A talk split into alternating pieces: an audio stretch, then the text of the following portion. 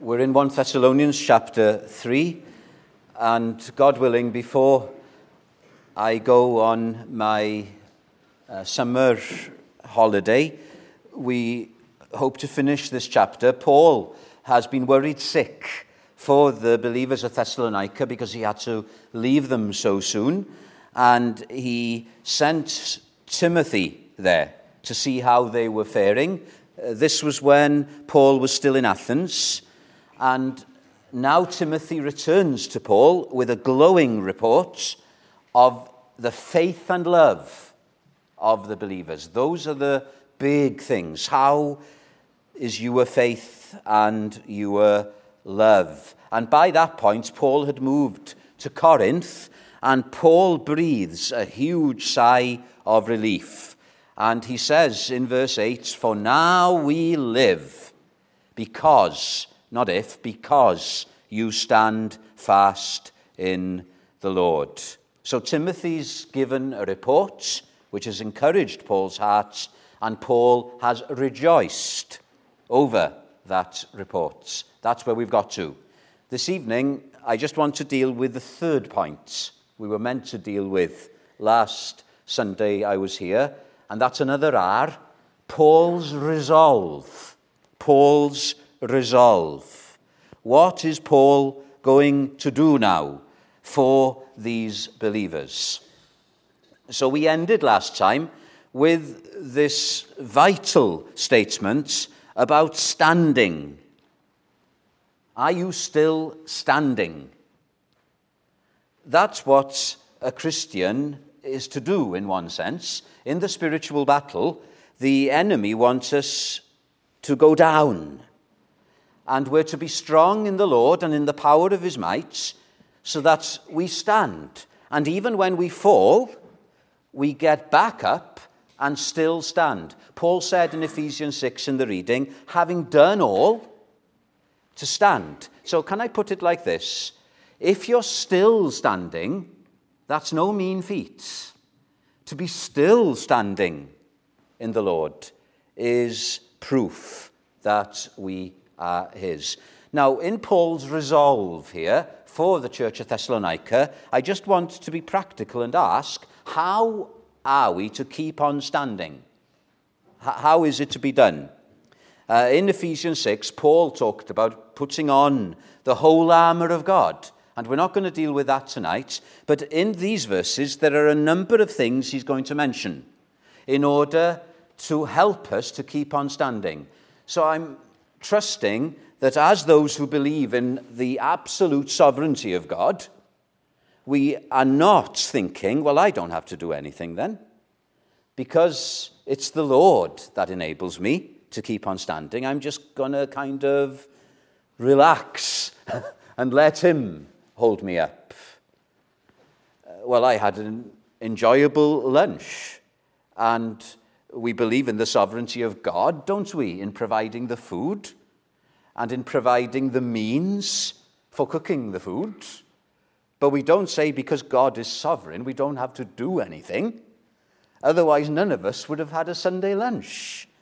The fact that God has provided everything we need is an inducement for us to get on with the resolve of cooking a delicious Sunday lunch. And so, how are we practically then going to keep on standing? What does Paul have to say here?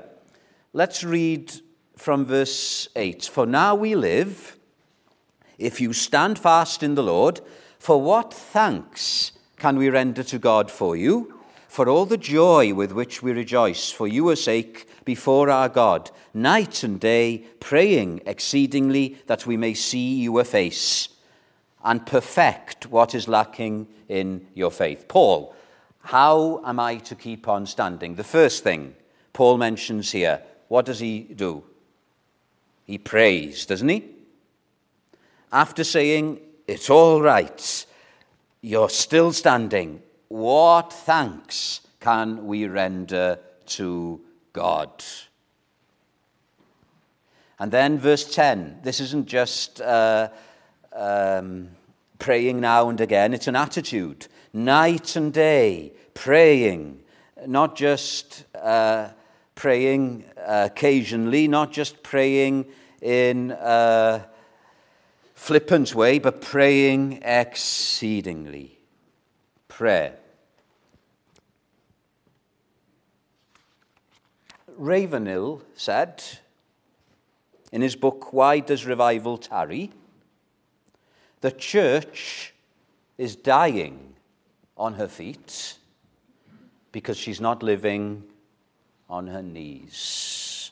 The church is dying on her feet because she's not living on her knees.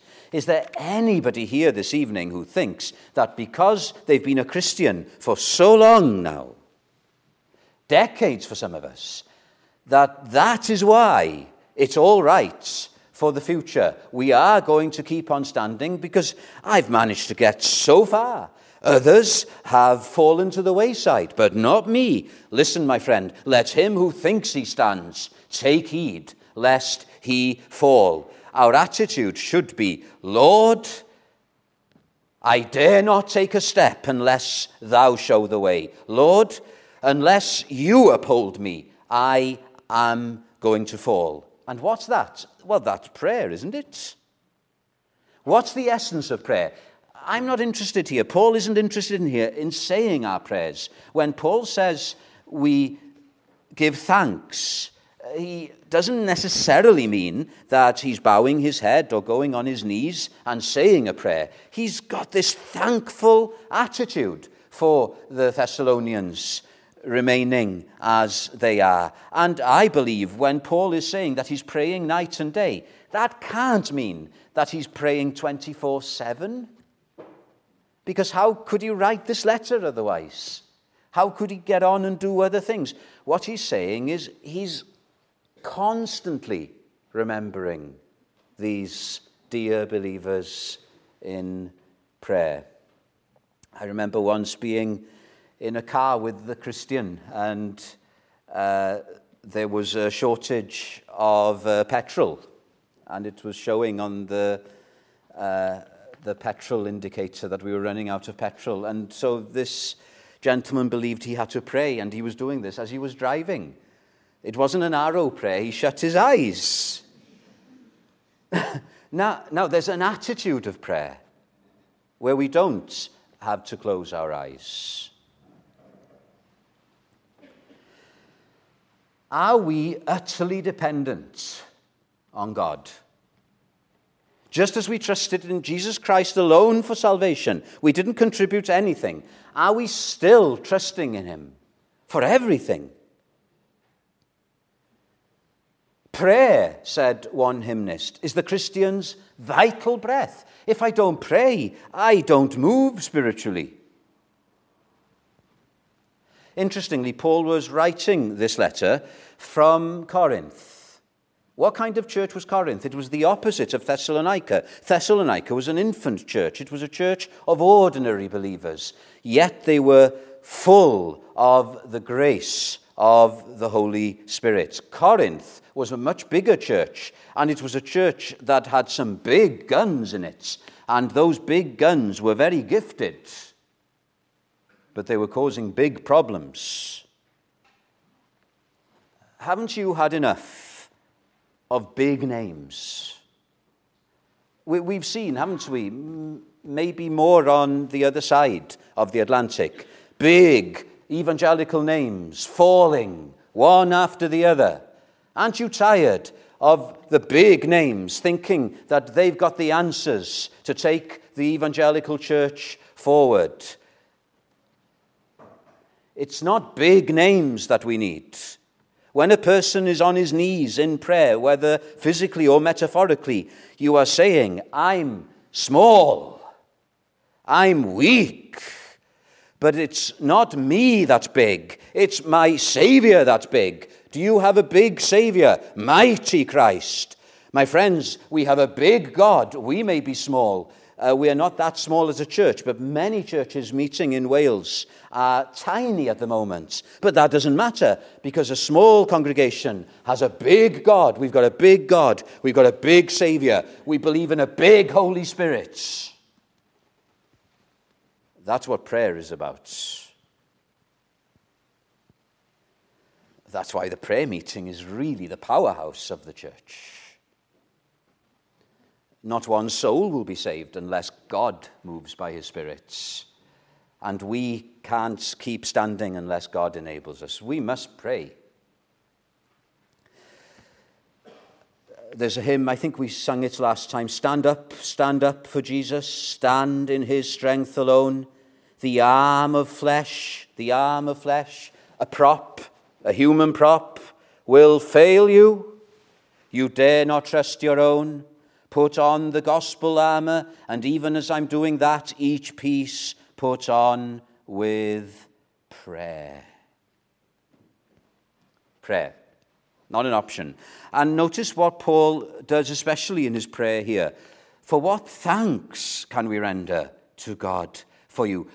The first response of the Apostle Paul this great man of God, hearing Timothy's reports of the steadfastness of the believers at Thessalonica, is to Thank God. He um, was a big hearted man. Why are we so mingy in our giving of thanks? We're good, aren't we, at mentioning prayer requests. We're not so good at returning thanks for answered prayer. Maybe we don't have the expectancy. These things go together, don't they? I'm thinking of some of the stalwarts we've had the privilege uh, to minister to in this church. Do you remember Mona? She, she looked so frail, didn't she? It, it looked as if a wisp of a breeze would blow her over. But wasn't she mighty in prayer? A prayer warrior and others we can remember. Intercessory prayer. Uh, you may feel that you've got to the stage where you can't do as much in the life of the church. My friend, you can do the greatest work in this church. The lifting up of the ministry in prayer, the lifting up of one another in prayer. It's, it's one of the uh, greatest privileges And look at what uh, Paul says here. Uh, where does he say it? Uh, he talks about God supplying what is lacking in your faith. Where does he mention that in 1 Thessalonians 3? God supplying what is lacking in your faith. Verse 10 night and day, praying exceedingly that we may see your face and perfect what is lacking in your faith. The word in the Greek there for lacking is the same as repairing. Uh, it's the same word that is used of mending nets. If you think of the nets that Peter would have used when he was a fisherman, and uh, there would have been tears in the nets. Uh, something was lacking, and so they needed to be mended.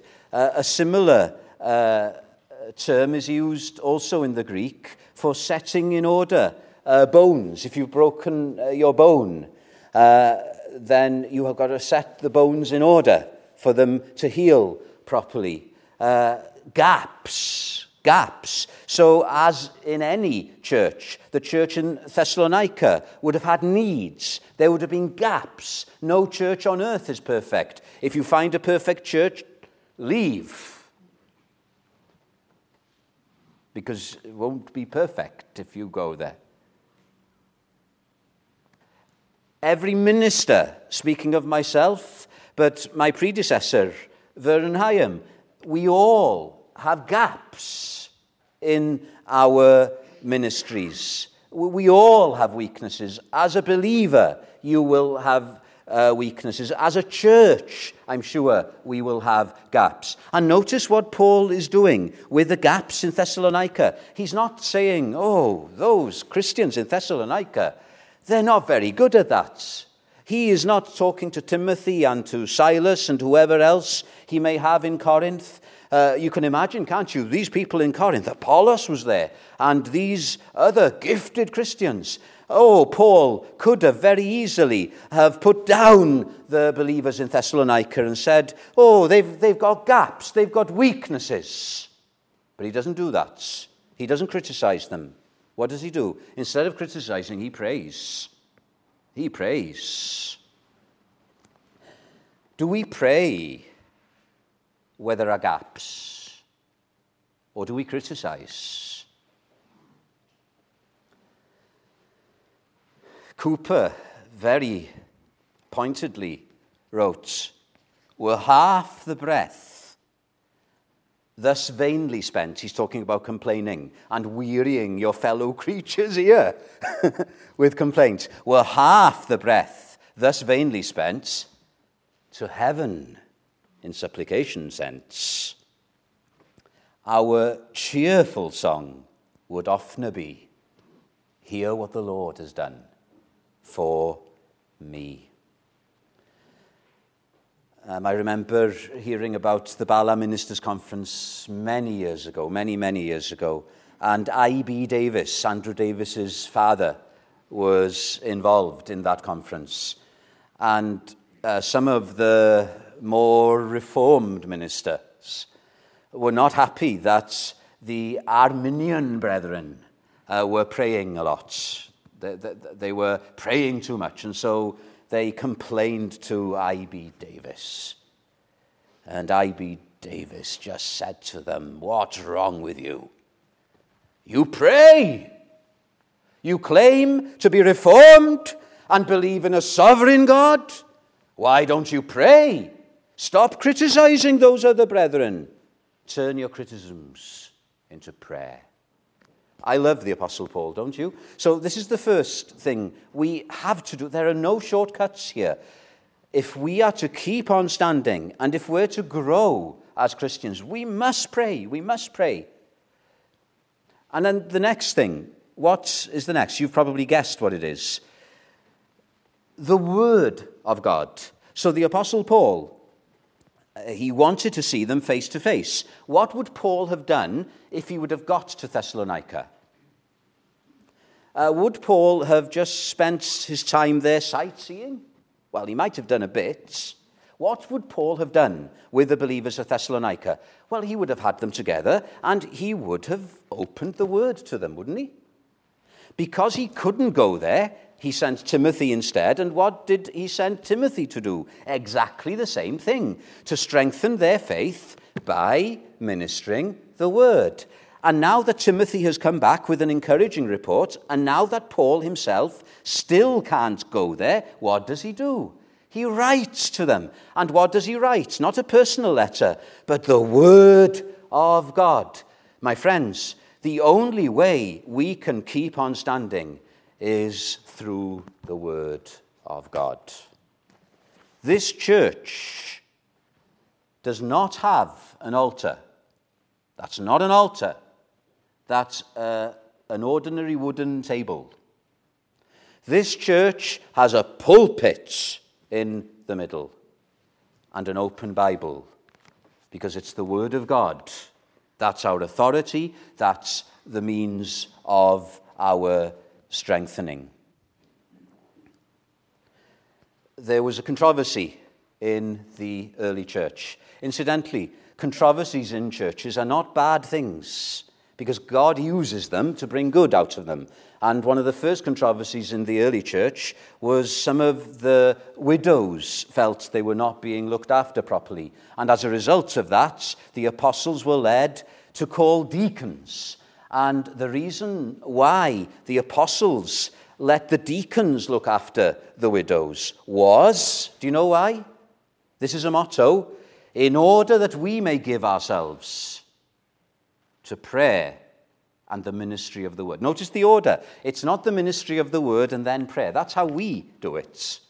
We may give ourselves to prayer first and then the ministry of the word. And the word give in the Greek means addict, addict ourselves to prayer and the ministry of the word. I'm a pastor, a minister. What am I a minister of? I'm not a minister of sports, thank God. there wouldn't be much shape if I was a minister of sport. I'm not a minister of music. I love music, but that's not my ministry. I'm a minister of the word. The Apostle Paul was a minister of the word. Timothy was a minister of the word. Peter, what did Peter do? Peter didn't have a fishing business when he became a minister, and he used that as a form of outreach. Peter left his nets and became a minister of the Word. The Word. This is what we're about. This is why we gather on the Sunday. The Word of God. Uh, Jesus Christ said, quoting from Deuteronomy, Man shall not live by bread alone. It's impossible, isn't it, uh, not uh, to uh, eat. Uh, how long can you last without food? Uh, not long. But you can't live without spiritual food. Man shall not live by bread alone, but by every word that proceeds from the mouth of God. Oh Lord, I need food in order to be strengthened, in order to survive. But I need spiritual food if I'm to survive and keep on standing spiritually. Lord, if I don't feed in your word, then I'm going to wither. You need the Word of God. I need the Word of God. Are we feeding on the Word of God? As somebody said, children are excellent, aren't they, at asking pointed questions. Dad, why, why do we have to have a quiet time every day? And all the father said was, Son, why do you eat every day? Why do you eat every day? This is not about legalism, it's simply about feeding do we feed spiritually? And then it's not just prayer and the word. So in prayer, we're talking to God. That's what prayer is. What a privilege to speak to our Savior. In the Word, God is speaking to us. Two way. And then there's something else uh, again, let's read. For what thanks, verse 9, can we render to God for you, for all the joy with which we rejoice for your sake before our God, night and day, praying exceedingly, that we may see your face and perfect what is lacking in your faith. So, Paul here isn't just thinking about private prayer or private reading of the word, our quiet times, that is. That is important. But Paul is thinking about the corporate, isn't he? He's writing this letter to the church at Thessalonica. And the church, when they gather on the first day of the week, which is Sunday, Resurrection Day, would have had this letter read out to them. And what do we have then? Well, what we've got then is fellowship. Uh, have, haven't we downplayed fellowship over the years? Don't we often associate fellowship with uh, tea or instant coffee and biscuits. Now, there's nothing wrong with having that after church, but that's not fellowship. Face to face. That's what fellowship is. Face to face with God through Jesus Christ. We have fellowship with Him. And because our fellowship is with Him, our fellowship is with one another.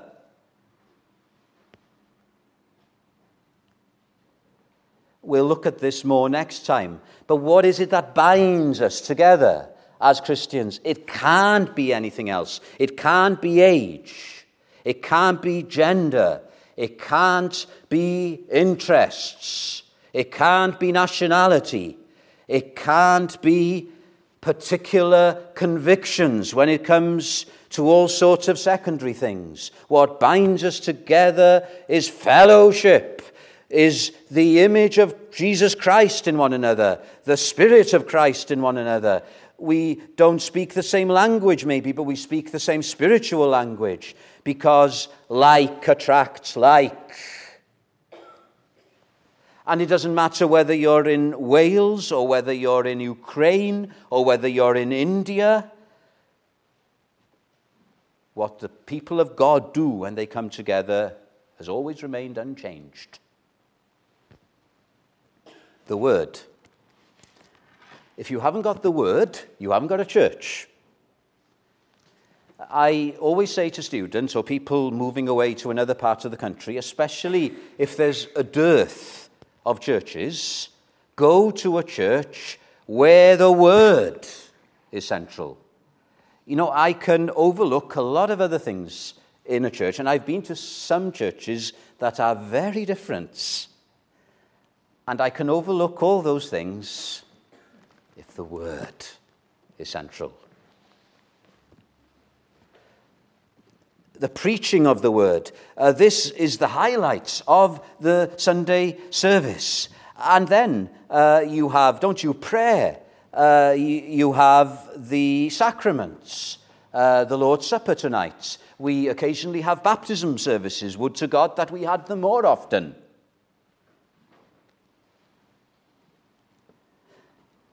Let me just uh, take you to Acts 2. Uh, here is the church in miniature.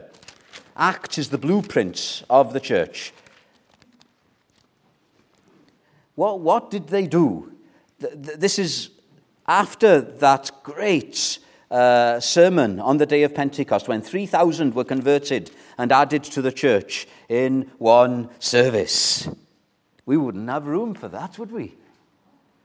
And what did they do after that? Oh, it's a lovely description. Verse 41 in Act 2 Then those who gladly received his word were baptized. So there's the word, there's baptism. And that day, about 3,000 souls were added to them, and they continued, they kept on standing steadfastly in what? In the apostles' doctrine, that's the word, and fellowship, in the breaking of bread, that's communion, and in prayers. I'm sure we can add to that what we mentioned this morning the singing of God's praises. That's always been the hallmark of the church. Even in the Old Testament, the church had its hymn book, the book of Psalms. So, what are we talking about here? How am I to grow spiritually? How am I to keep on standing spiritually as an individual Christian? How are we to keep going as a church? Well, God has given to us what we call the means of grace prayer, the word, the sacraments, the singing of his praises, the fellowshipping of the people of God. This is what our forefathers called them, the means of grace. Now, that doesn't mean that God uses these things automatically to save us.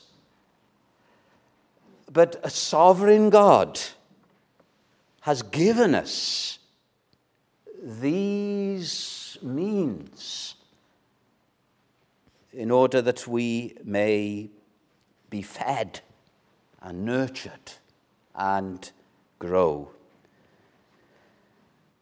Now, how you work this out will vary according to your culture, uh, the situation you're in.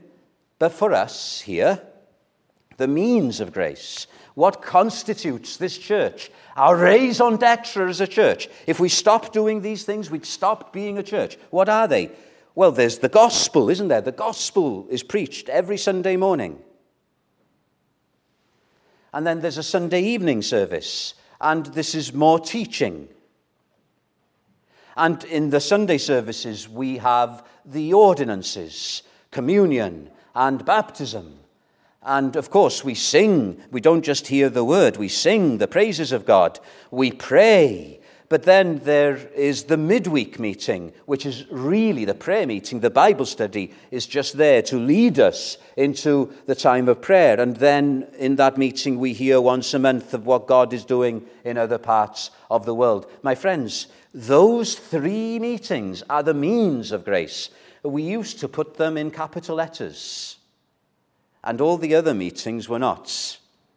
Although we did have the Monday Bible study in capital letters then as well. But times have changed. These are the essentials. Everything else we do is extra. Praise God for other things that God allows us and leads us to do. Praise God. But never at the expense of the means of grace. So, if we are to keep on standing and keep on going, and even grow in grace and in the knowledge of our Lord Jesus Christ, we give ourselves to these things. Now, notice, we must be careful here that we don't become harsh.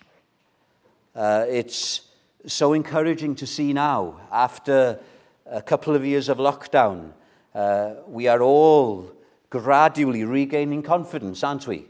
To come back to the physical meetings. Thank God that when we weren't able to meet physically, He provided us with Zoom. And I know some of you listening uh, over Zoom tonight are still not able to come physically. We can't be hard with one another. We've all got different life situations. But these are the things that a sovereign God has given to us in order that we might grow. And there's no point in us complaining if we're not using these means of grace. Uh, let me just uh, mention a few other things, and then I will be done because we've got the communion. Uh, Paul said in verse 8, Now we live, if you're still standing. Do you know what my favorite phrase is? Get a life. Do, do you like that phrase? Get a life. Doesn't the Church of Jesus Christ in the West today need to get a life? We seem to be messing around, don't we? We have lost the importance of the Word and of the gospel and of giving ourselves to the things of God. When you look at the way people are serious about the other things that they do in life, and then when you look at the churches and our laxy daisiness, don't we need to get a life? I know some uh, Christians who come from other parts of the world, they can't understand why our services are so short. And I don't want to be legalistic in looking at these means of grace. In some parts of the world where they've never had a Sunday evening service, all they're used to is one service, and that one service is three to four hours long. What a feast! Don't we need to get a life? And give ourselves to these things. Aren't you glad of the Lord's day? A day that God has commanded us to rest on. What a kind God that commands us to rest.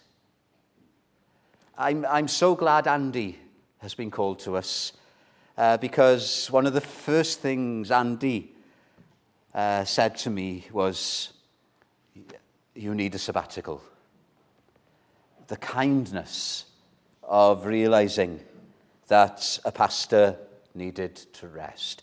And we've got a God who is so good that he gives us one day to forget about what we have to do during the week and just to give ourselves to the things of God. Notice the Bible doesn't go into details on what we can't or can do on a Sunday. What matters is this is this a red letter day in your week? Uh, just as when you were young, you look forward to your birthday, maybe, or to Christmas Day, and everything revolved around that. So, Sunday, this is the highlight of my week. This is the Lord's Day. This is the day when I can do those things that I haven't got time to do on other days of the week. Oh, I sometimes have to rush through my quiet time. But now I've got a day I can just spend as long as I want. We shouldn't be so busy on a Sunday that we can't enjoy resting and fellowshipping together. And aren't you glad? We, we need to get a life, brothers and sisters. If Sunday has become a drag, we need to get a life. If Sunday has become so busy that we're forgetting the purpose of our meeting together, we're not meeting together just for the sake of a meeting. May God cure us of that disease called meetingitis. We're not having meetings for the sake of it. The purpose of a meeting is to fellowship with Jesus Christ. We're meeting here tonight so that we meet with Him. And in meeting with Him, we really meet with one another, don't we? Do you know what a red letter Sunday is for me, it's like a foretaste of heaven. This is what heaven's going to be like.